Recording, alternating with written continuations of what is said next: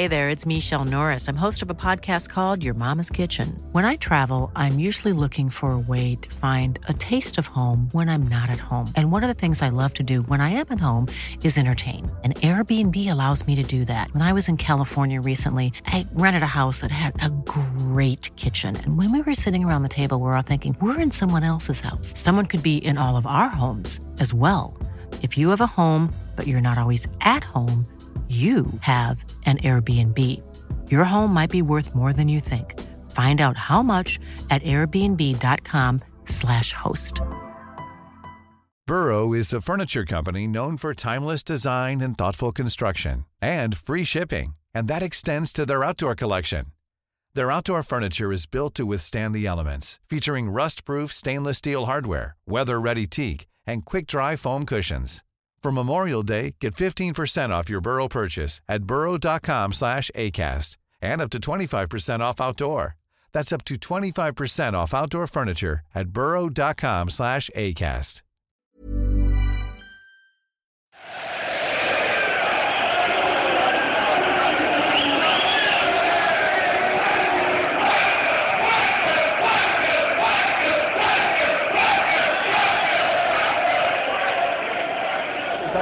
Don't stop already, I'm only fucking 2 minutes in the ground, for fuck's sake. Fuck. I'm 2 minutes in the ground, you asked me to step back in. Yeah. Don't annoy me. Hey.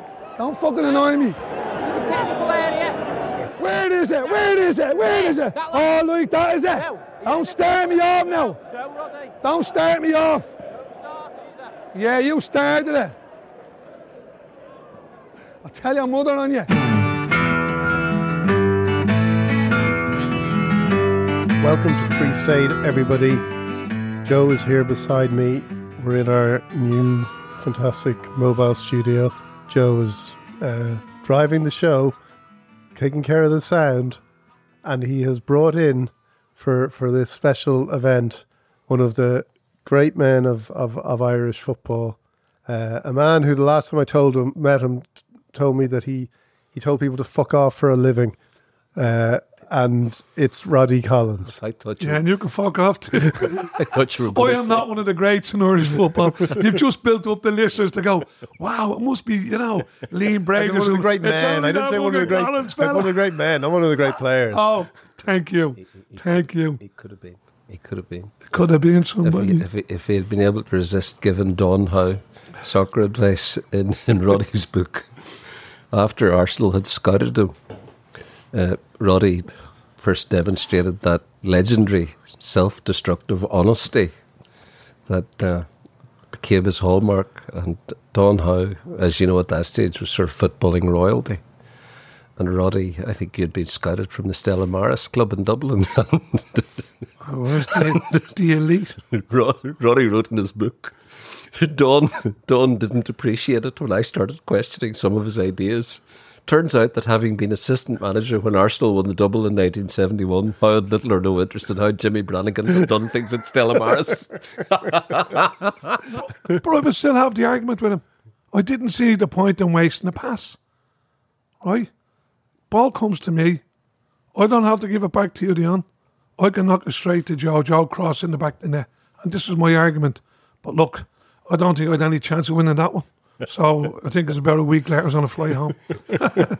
Roddy's barnstorming book, The Rodfather. What would you expect? And it's now out on. And he's not here to promote the book. He didn't ask me to mention it. But it starts with one of the great opening paragraphs. I was watching football on television not so long ago when the supporters of Drogheda United, one of the teams involved, launched into a spontaneous chorus. Roddy Collins is a wanker. I can tell you this, it's a very strange feeling to be sitting at home with your wife, sipping a glass of wine at the end of the week, and to suddenly hear a crowd of people calling you a wanker on the telly. Welcome to my life. That's it. And Joe, you're laughing, and you think it's great. But the weekend before I went on the missing list, I went on the lash for 2 days. So by Wednesday, I'd done that much grovelling, I was only back in the big bed by Wednesday, right? So Thursday was a sort of a... getting together day, like getting to know each other again day. Friday I had it all planned out. Takeaway, glass of wine. Carla, I'll just watch a bit of the match, the first half, till you're ready. And then it comes on and she tells you, know what, they're right, you heard a fucking wink. So I'm putting me all the good work I've done all week. But there you go. Maybe I am, Joe. I don't know that. Yeah. And you know, if I'm not mistaken, you'd never managed Drogheda United or even played for them. I did play for them. Oh, you played for them? Yeah, I did. Personally, I played for them. So you left 20, maybe 30 years previous to them. But I know that was singing. I didn't remember me for that. And I was out of the league about 2 years when they were singing it. So it just became something to sing. You know the way supporters would sing, I don't know why, to a player, give us a wave. You know, Joey, give us a wave. They could have give us a fucking tenner or something, give us a point. Did you ever think, when they were calling you a wanker, you're getting this wherever you went, that maybe I should try and change my image or anything? Did you ever go to image consultants? I loved it. Being liked by people is a massive burden because you have to be nice back, right? But when most people think you're a fucking yahoo from Dublin or a wanker, you go, oh yeah, I'm now fuck off. Leave me alone. Nah, come here. Look, I only said this the other day. My sport, now sport, it's a pantomime. It's a stage act. And the referees, the supporters, the groundsman, the commentators, the reporters, everyone, and the players and the manager, we're all part of the pantomime. And I was the pantomime villain and I loved it. And I wouldn't change anything if I got a job tomorrow. It's just a pity that they didn't have a better chant. I mean, when Georgie Best was in his heyday with Manchester United, they used to sing, Georgie Best, superstar, walks like a woman and he wears a bra. That's right. You deserve something better. Yeah, I wouldn't wear a bra. I'd rather be called a wanker. But anyway, no, he was brilliant. But look, supporters, they sing, they don't know what they're singing half the time, and fair play, they're probably half locked as well. But look, it didn't offend me. And when you talk about not being liked, what is you when you walk around the streets of Dublin? Because when you got here today, you were talking about how you found it kind of funny that Joe was giving you directions on how to get to. Joe probably up from County Derry, right? Telling the real dub, the main man, right? How to get to Dean? Listen, my pal ran the door here downstairs, right? We were in here when it was. Everly Garden was the nightclub downstairs. We were here when the swings were upstairs and there was politicians swinging up and down having a ball. Some of them didn't end too well, but there you go. But no, listen, since the book came out, oh Jesus lads, I can't walk down the street. I am the best bloke, the Rodfather, the GOAT. It was called the GOAT. It was founded by that, and then it was the greatest of all time. There's a population, a cohort of young fellas, I'd say between I don't know, maybe between 25 and 35, right? And I swear to God, I can't walk down the street. Photographs, autographs. Since the book came out? Yeah. It's told my story because, realistically, we're having the crack here and, Roddy's a wanker and blah, blah, blah, blah. But people, I'm very private. Bombastic out there. I don't socialise, only with my wife. I don't go out with gangs, Since Carla Thomas, she'd leave me if I went missing again. No, I don't do that. So people's opinion of me was Chinese whispers. I remember that the night that the two of us did the tribute act up at St Vincent's for Brian Mullins. That's right. I remember how edgy you were to get home as soon as possible because your wife wasn't able to come. Yeah, that's right. Sat at the table with us. Well, she's come back off an injury. But the thing about it is, Joe, if you said to me, I'll be down and have a pint with you in 3 days, I'd prepare and wait for that. And I'm still waiting for Joe to arrive down on Achill Island. Got a phone call. I was down in Duggart. If I don't have pronounced that right, Carla said, he's down trying the local team. Tell him I'm coming down for a pint. I think you were in Belmullet, were you? Somewhere around. Oh, that's your attention. Oh, yeah, I said, Carla, prepare for this woman. Setting out all your cones. Oh, I knew you loved cones. Ah, yeah, setting out my cones. No, but I said, and Carla says, Joe's coming down to a point in a couple of days. So I said, right, Caroline, put 1 day away, because if I go with Joe, he's coming home under my arm. There's no way I concede to a dirty man coming down to me, showing me how to drink pints of Guinness. I was reared on Guinness. Your father worked for Guinness. My father worked in Guinness. Mm. And so he brought Guinness home, did he? Every day. Every day? Every day. He got 2 bottles every day. And the weekend, he'd keep them up and then there'd be a hoolie in the house. But midweek, when we were young, we got milk stout. A glass of milk with a drop of stout. And then we got stout milk. And we were about 14. I said, man, fuck that milk out. We just drank the stout. When you were what age? About 14. And I said, what's this all about? And they said, it puts iron in your body. And I said, ma, I must have a head like a cannonball at the stage. All the Guinness we drank.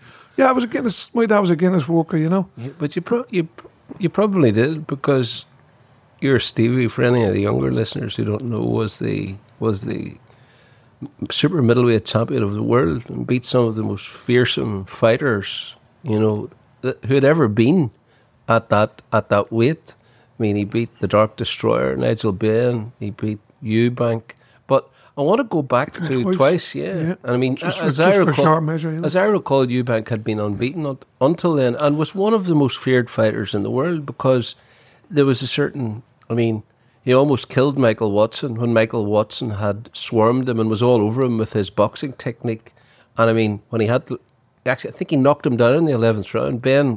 Eubank got up somehow, hit him, and, you know, really left him brain damaged for the rest of his life in a very poorly condition. So he was a very feared fighter. Feared, toughest man Stephen ever fought, and he'll admit that himself. Mm. Chin like granite, tough, resilient, you know, dogged, just a, you know, really tough man. Did your dad like the fighting? I loved it. My dad, well, look, my uncle, my mother's brother, Jack O'Rourke, he was heavyweight champion of Ireland for about 4 years. He fought for Ireland many times. And then my uncle Terry was the middleweight champion, East Midlands middleweight champion. He beat Reggie Kray in the Manor Town Bats in London. Did he? He did. He beat Reggie Kray in the Manor Town Bats in London. Reggie fought out of the Manor Town Bats, my uncle Terry. And also, he banjoed Martin Cahill around the corner here at the Bleeding Horse. He banjoed Martin Cahill, but Martin wasn't a fighting man. Martin probably shoots him before he'd fight him. Martin the gangster. Yeah, Martin, the general. Yeah. Terry banjoed him out to the Bleeding Horse. Tell me about Terry banjoing him. Terry was... For younger listeners, that doesn't mean he hit him with the banjo. No. There was someone interfering with Terry's car, and Terry was the bouncer on the Mount Pleasant Lawn Tennis Club with me dad, with Hughie O'Neill, Jack O'Rourke and Roddy O'Rourke, my uncle and namesake. And they used to do shifts. They'd wait in the Bleeding Horse and they'd have a few points. You come down and have a few points, and they'd be shifting up and down. Terry was coming out to have a few point shift. Seen some metal in his car. Bang, bang, bang, bang. It was the infamous Martin in the end. But there was no repercussions back then. It was just take your oil, as they say, and dirty. Take your banjo in. Take your banjo in, yeah. I think your fearlessness and courage, which is very obvious, I think, when you meet you and when you see this glow that you have, it's a sort of a delightful wildness. But you know, was it true? Did I hear that your dad eventually, to channel the boy's aggression, built a boxing ring up in your wee sort of two up, two down in Cabra? He did. Tell us about that. Well, look, we were 2 up, 2 down. There was 9 of us in the house. It was my nanny's house. We lived at my nanny. And there was a grant come out to build kitchenettes, they were called. And that meant you had a bath. We know that.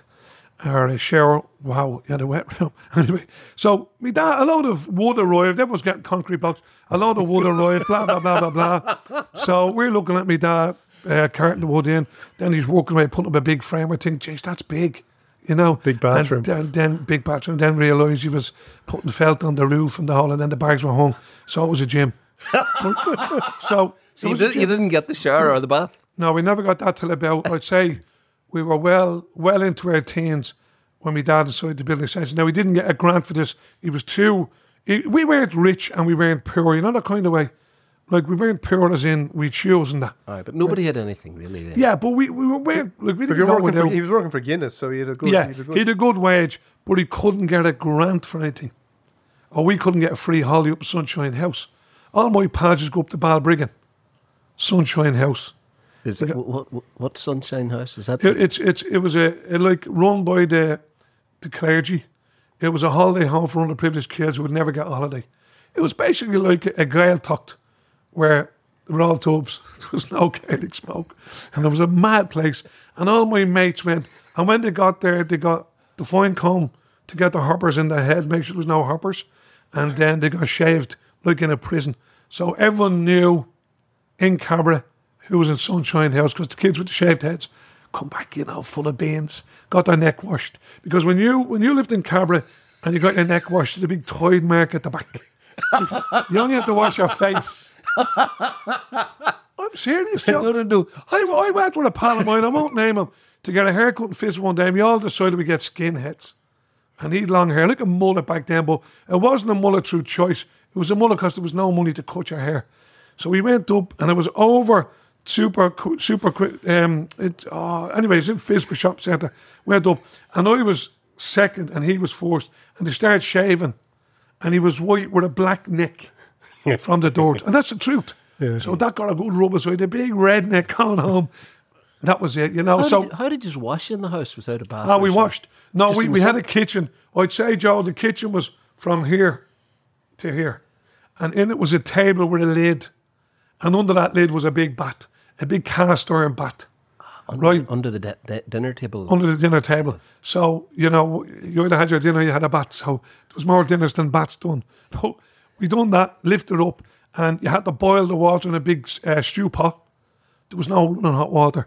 So you had a big, huge stew pot that we had, and about three of them in, and it went by age. And I was the second eldest, so I was the second cleanest.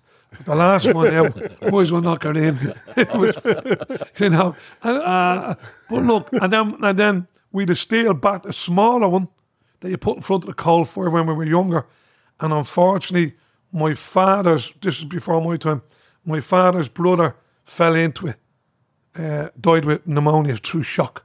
So it was. He fell into the bath and died. He did. He didn't die in the bath. Right. He got scalded. Right. And then he got pneumonia through shock and he was buried. Right. But anyway, but you know what, tell us about the boxing ring. Oh, there was no ring. It was too small a ring. It was a gym. And you had, I remember a floor-to-ceiling ball. You had a big bag and an angle bag. You had two big mirrors and a skipping area. And in the corner was a shower. Right? Built on one course of solid blocks with a little open into it. Right? And the shower of the outside gully of the house was your outlet, right? And it was run through a geyser from the gas, right? And when you go under it, it was like something out of a watering can, and it would go cold. Ah, Jesus, ma, right? If a breeze came, the pilot would blow out, water would be cold, right? Then someone would get a lighting paper, light it again, then you'd be scalded. So there were memories, and then you had to walk for the gym in. But what you would hear, Joe, did the young boys round the estate come and fight there? What was it? No.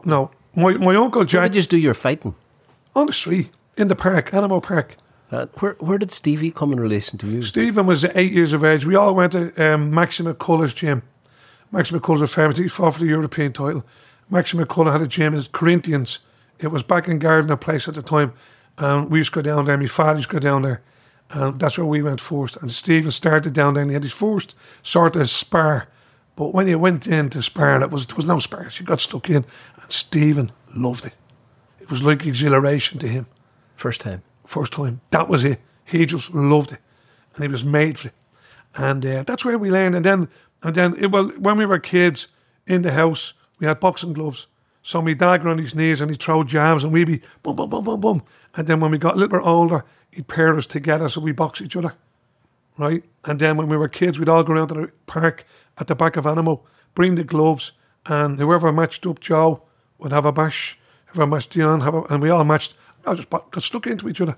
And then we went to the first box club I joined was Arbor Hill. Before that, I just got to Phoenix with me dad. That's where he used, because Jerry Roy, who owned the club, liked the bottle of Guinness. And my dad's coming out the brewery to Parkgate Street, right across from the Corcho, right across next to the Chippers, barred up now.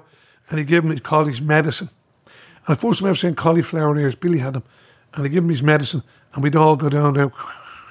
And then we started boxing over there, and that was it. Then Arbor Hill, with Eddie Hayden, the first man I ever knew that got shot in Dublin. Eddie Hayden was down there, my Uncle Jack, Brenda McCarthy, who ran marathons, Paddy Delaney just passed away. So all people that were in the boxing world, people would know, and it was brilliant. John Keogh, another one, ended up a multimillionaire, you know, from Cabra. But it was just brilliant, you know. It was just like when you say fear, Joe, we'd no fear of confrontation. Do you know what I mean? You like the fighting. Oh, I don't like fighting. I would enjoy it. You've had plenty of boys. What? You've had plenty of boys. Never out being attacked or self-defense.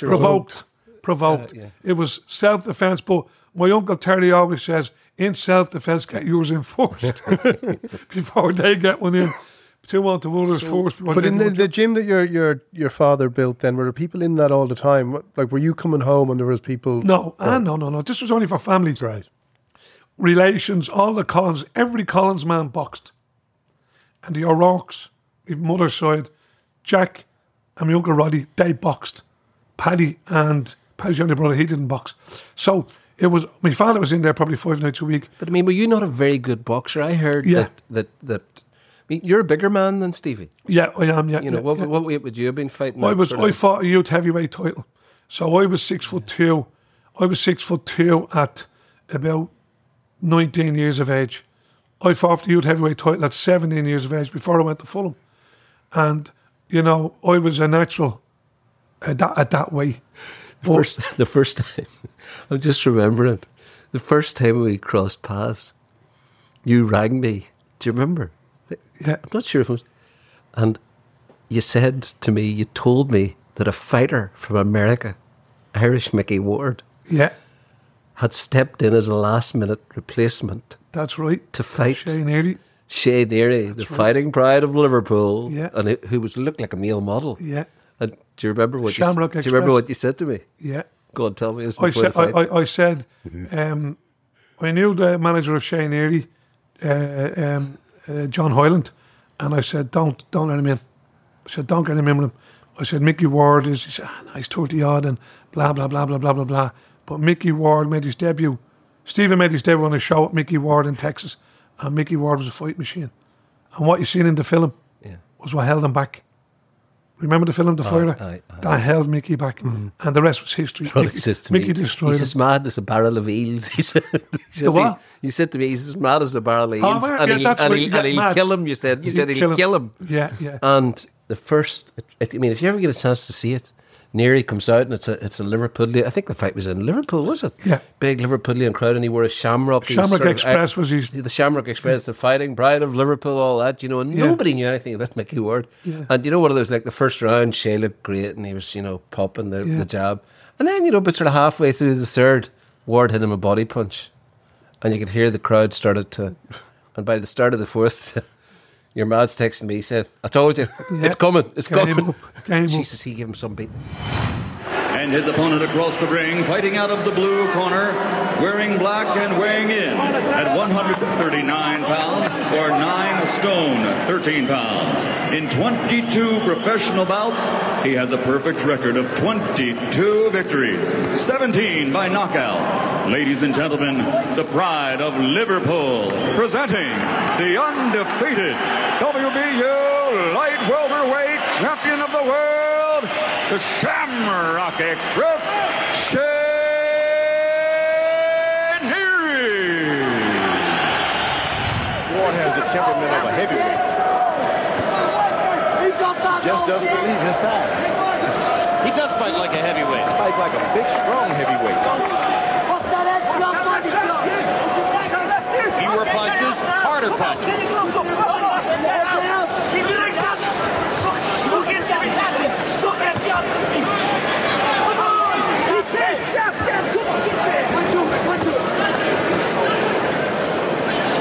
There's got to stay dedicated to making Ward find him. Follow me around, find me. Oh, big uppercut by Ward. I told you he was putting more mustard on the uppercut. And that one plants Neary on his butt. First time in 23 professional fights that Shea Neary has been down. 23 seconds remaining in the round as Mickey Van wipes off Neary's glove. Ward lands a huge left hook and another uppercut. Goes to the body with the left hook. Lands the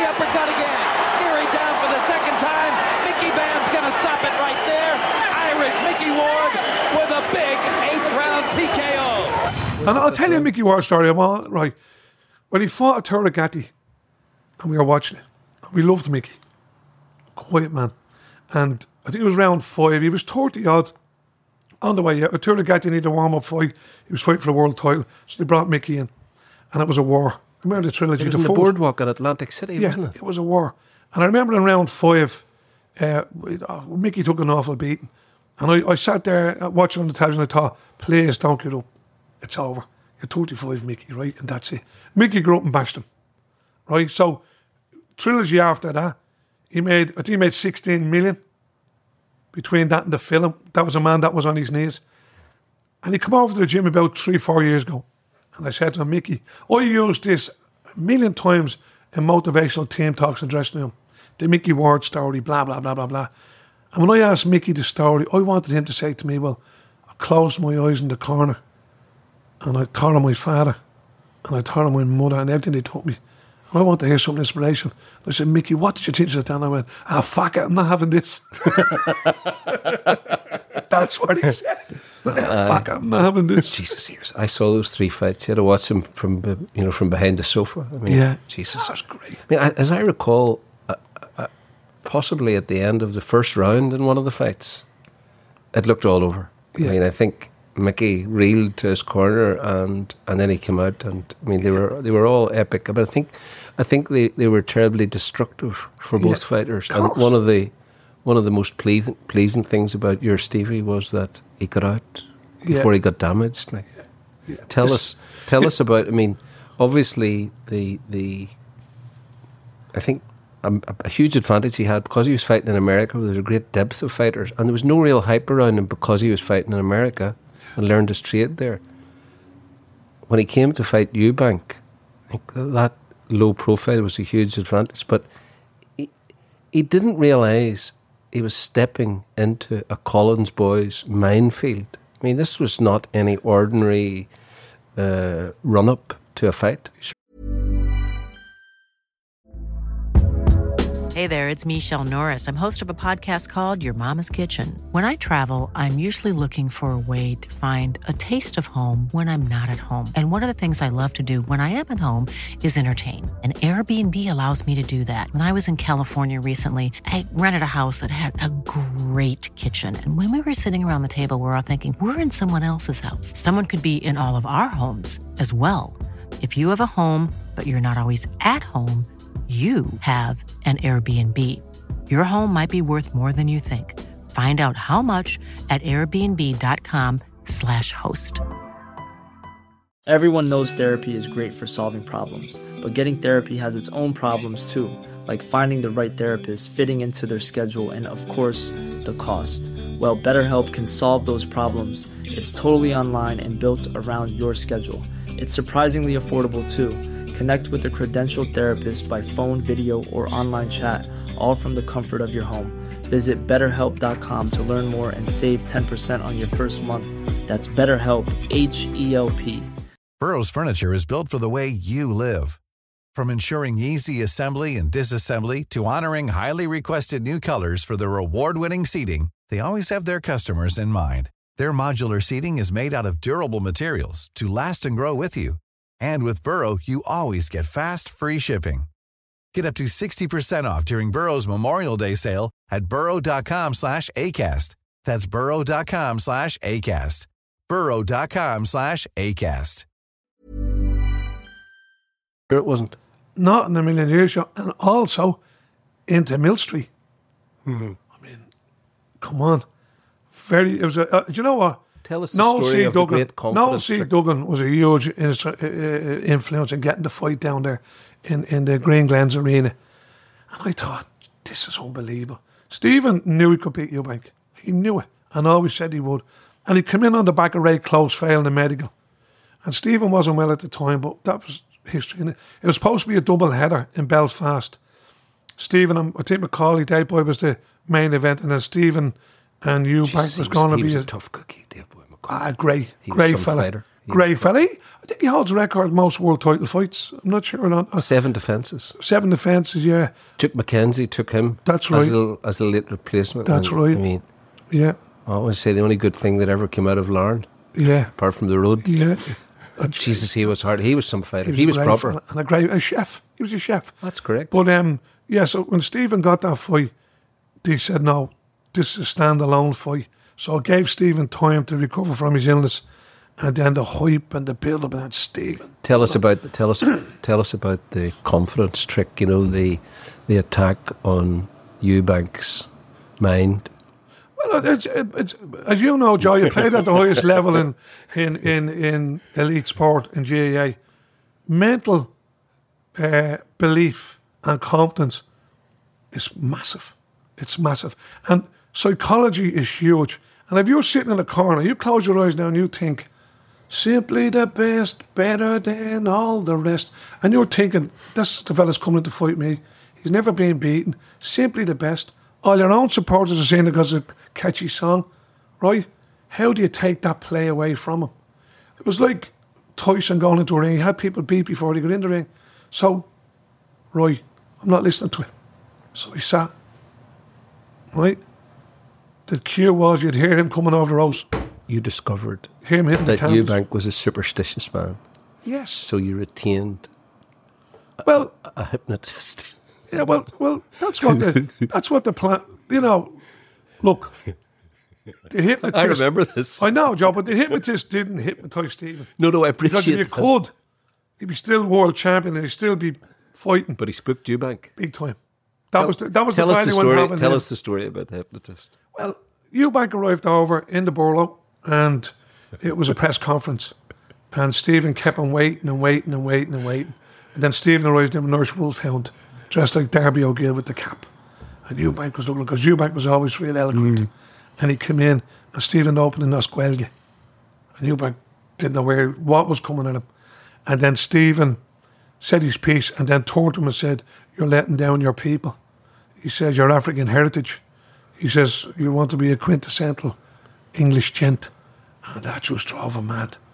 And then Stephen started getting into that, and then Stephen started saying, you can't hurt me. And then it was getting worse. So coming out of the boards, and I got on the lift, and I was going up the lift with a couple of people, and Eubank jumped on with Ronnie Davis, and he went, tell us who Ronnie Davis was. Ronnie Davis was his trainer. Oh, the fellow used to slap him in the face in the corner. Yeah, small, and he was his trainer, and he went, He's not right. He's not normal. This is not right. And this was weeks before the fight, yeah. Right? And he was perturbed big time. But then when I got to the weigh-in, it really spooked me. He wanted to pull out because Stephen gave it the glassy eyes and. What's she called? The hypnotist you got in? Tony Quinn. Aye, so Stevie came in. I remember that he was glazed eyes. He was basically motionless. Yeah. He never spoke. He didn't react to anything. Yeah. And Eubank, a very superstitious man, as you guys had discovered. Yeah. And then, as I also recall, the hypnotist, he was putting it out there all the time. He was everywhere, wasn't he? Yeah. Stephen can't be hurt by a mortal hand. Yeah. And Stephen will not be able to miss the target when he punches on the night. And Chris Eubank has let his people down, he's let his race down. Yeah. And essentially, this hypnotist, who was a tremendous actor, I can remember it. People were excited by this. Can this be real? People were thinking, because believing it. You guys presented it. I mean, you guys are world class spoofers. Yeah. I mean, come on, you could sell. Read a book. That's right. And I mean, I remember. I think that Tony Quinn did an interview with the boxing press, and he said that Eubank's head would be 3 times its normal size for Stevie. Correct. That Stevie would not miss, and that Eubank's punches would be slow and easy to avoid. Yeah. Well, let's go down to the Steve Collins dressing room. Now, talk about dressing the part. The Shamrock tells its own story for St. Patrick's weekend. Collins has had 4 weeks to prepare in Las Vegas for this one, and obviously looks well prepared physically. But what about the mental side? He has refused to say anything to us tonight about the hypnotism, but Dr. Tony Quinn will be in his corner. This is the man who's been doing the work on Collins from the mental point of view, and Gary Norman has been to speak to him. The issue has been raised that sometimes the mind tells the body when to stop, and people are worried that he may go on through the pain threshold and it could cause Steve some damage, and people are worried about that. Yeah. Well, I think in something like boxing, the mind plays a big part in it. I mean, a lot of people in situations where they're very excited may actually feel no pain anyway. Many boxers, I don't think, feel pain till afterwards. Now, it's true he will feel less pain than he normally would. I mean, that is definitely true. He'll also find that he's able to move much easier. For instance, one of the things we do is that I've slowed down, so when he sees the punches coming at him, they look about 3 times slower than normal. And we've done this in the training sessions, and it's worked very well. We've also made the target 3 times bigger, so it's much easier for him to be aware of what's happening. But of course, I've told him at the same time, and this is instilled in him, that he would be very aware of all dangers. In fact, he'd be much more aware than normal of any danger that may be to him. And Eubank started to believe that. He did, yeah. Well, if someone of the stature, well, I'd say stature of Tony Quinn, he had a reputation for being a mind guru and was hugely successful at it. Joe believes in mind gurus. Yeah, well, we believe in mind I'll give you his number, Joe. He might win awards. He might get an All-Ireland medal next year. Make a comeback. But everyone else will run slower for you. Everyone flare it. But yeah, look, it's like everything else. It's all about the mind. He started to doubt then. And then this thing about, oh, he didn't want to do damage the way he did to Michael Watson. That's all. Forget about that. That's the business you're in. That can happen to anyone, any time. He was spooked, 100% spooked. But Eubank did seem genuinely concerned that Collins had used the hypnotist and therefore would not really be in full control of himself when he went into the ring. That's why I'm afraid. That's why I wanted to call the fight off. That's why I would call the fight off if I could now, because I'm going into unknown territory. The 43 fights I've had in the past, I've always known what I was dealing with. I don't know what I'm dealing with tonight. I'm fighting someone who's mechanically orientated, and that is just an unknown area. It's not fair that I should be put into this situation. Is there any such thing as hypnotism? Yes, there is. You know, and if I pull out the fight now, then I lose credibility, is what I'm told by my manager, Barry Ham. I don't want to lose credibility. So tonight I want to be switched on, and I'm going to be careful, and I'm going to be aware of everything that's happening and what I see in front of me. But if I had my way, I'd walk away from this fight. And that's not being coward, that's being sensible. But look, Stephen beat him with his heart, his intelligence, his energy, his strength, everything that he ever had came under one night. And Stephen won fair and square in front of the people in Mill Street, and Eubank could not accept it. Wanted a rematch, open air in Cork. Stephen beat him handy the second time. Years later, Adam Smith, the head of Sky Sports Boxing, you'll remember, you know Adam, he told the 42 magazine what happened before that fight really freaked Chris out. I remember him saying, you know, we're out of here. I don't want to be part of this. This is freaky. This is paranormal. This is not right. Brilliant. Isn't that brilliant? Yeah. Isn't that brilliant? Some laughs we had about that. Don't mess with the Cabra boys. There you go. Yeah. We can go from all angles, Joe.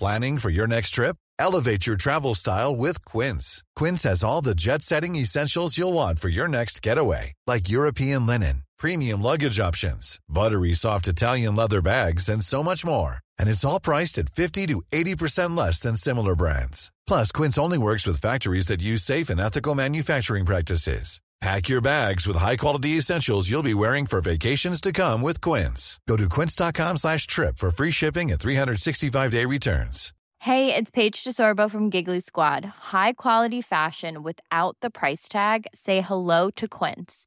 I'm snagging high-end essentials like cozy cashmere sweaters, sleek leather jackets, fine jewelry, and so much more, with Quince being 50 to 80% less than similar brands. And they partner with factories that prioritize safe, ethical, and responsible manufacturing. I love that. Luxury quality within reach. Go to quince.com/style to get free shipping and 365-day returns on your next order. Quince.com/style.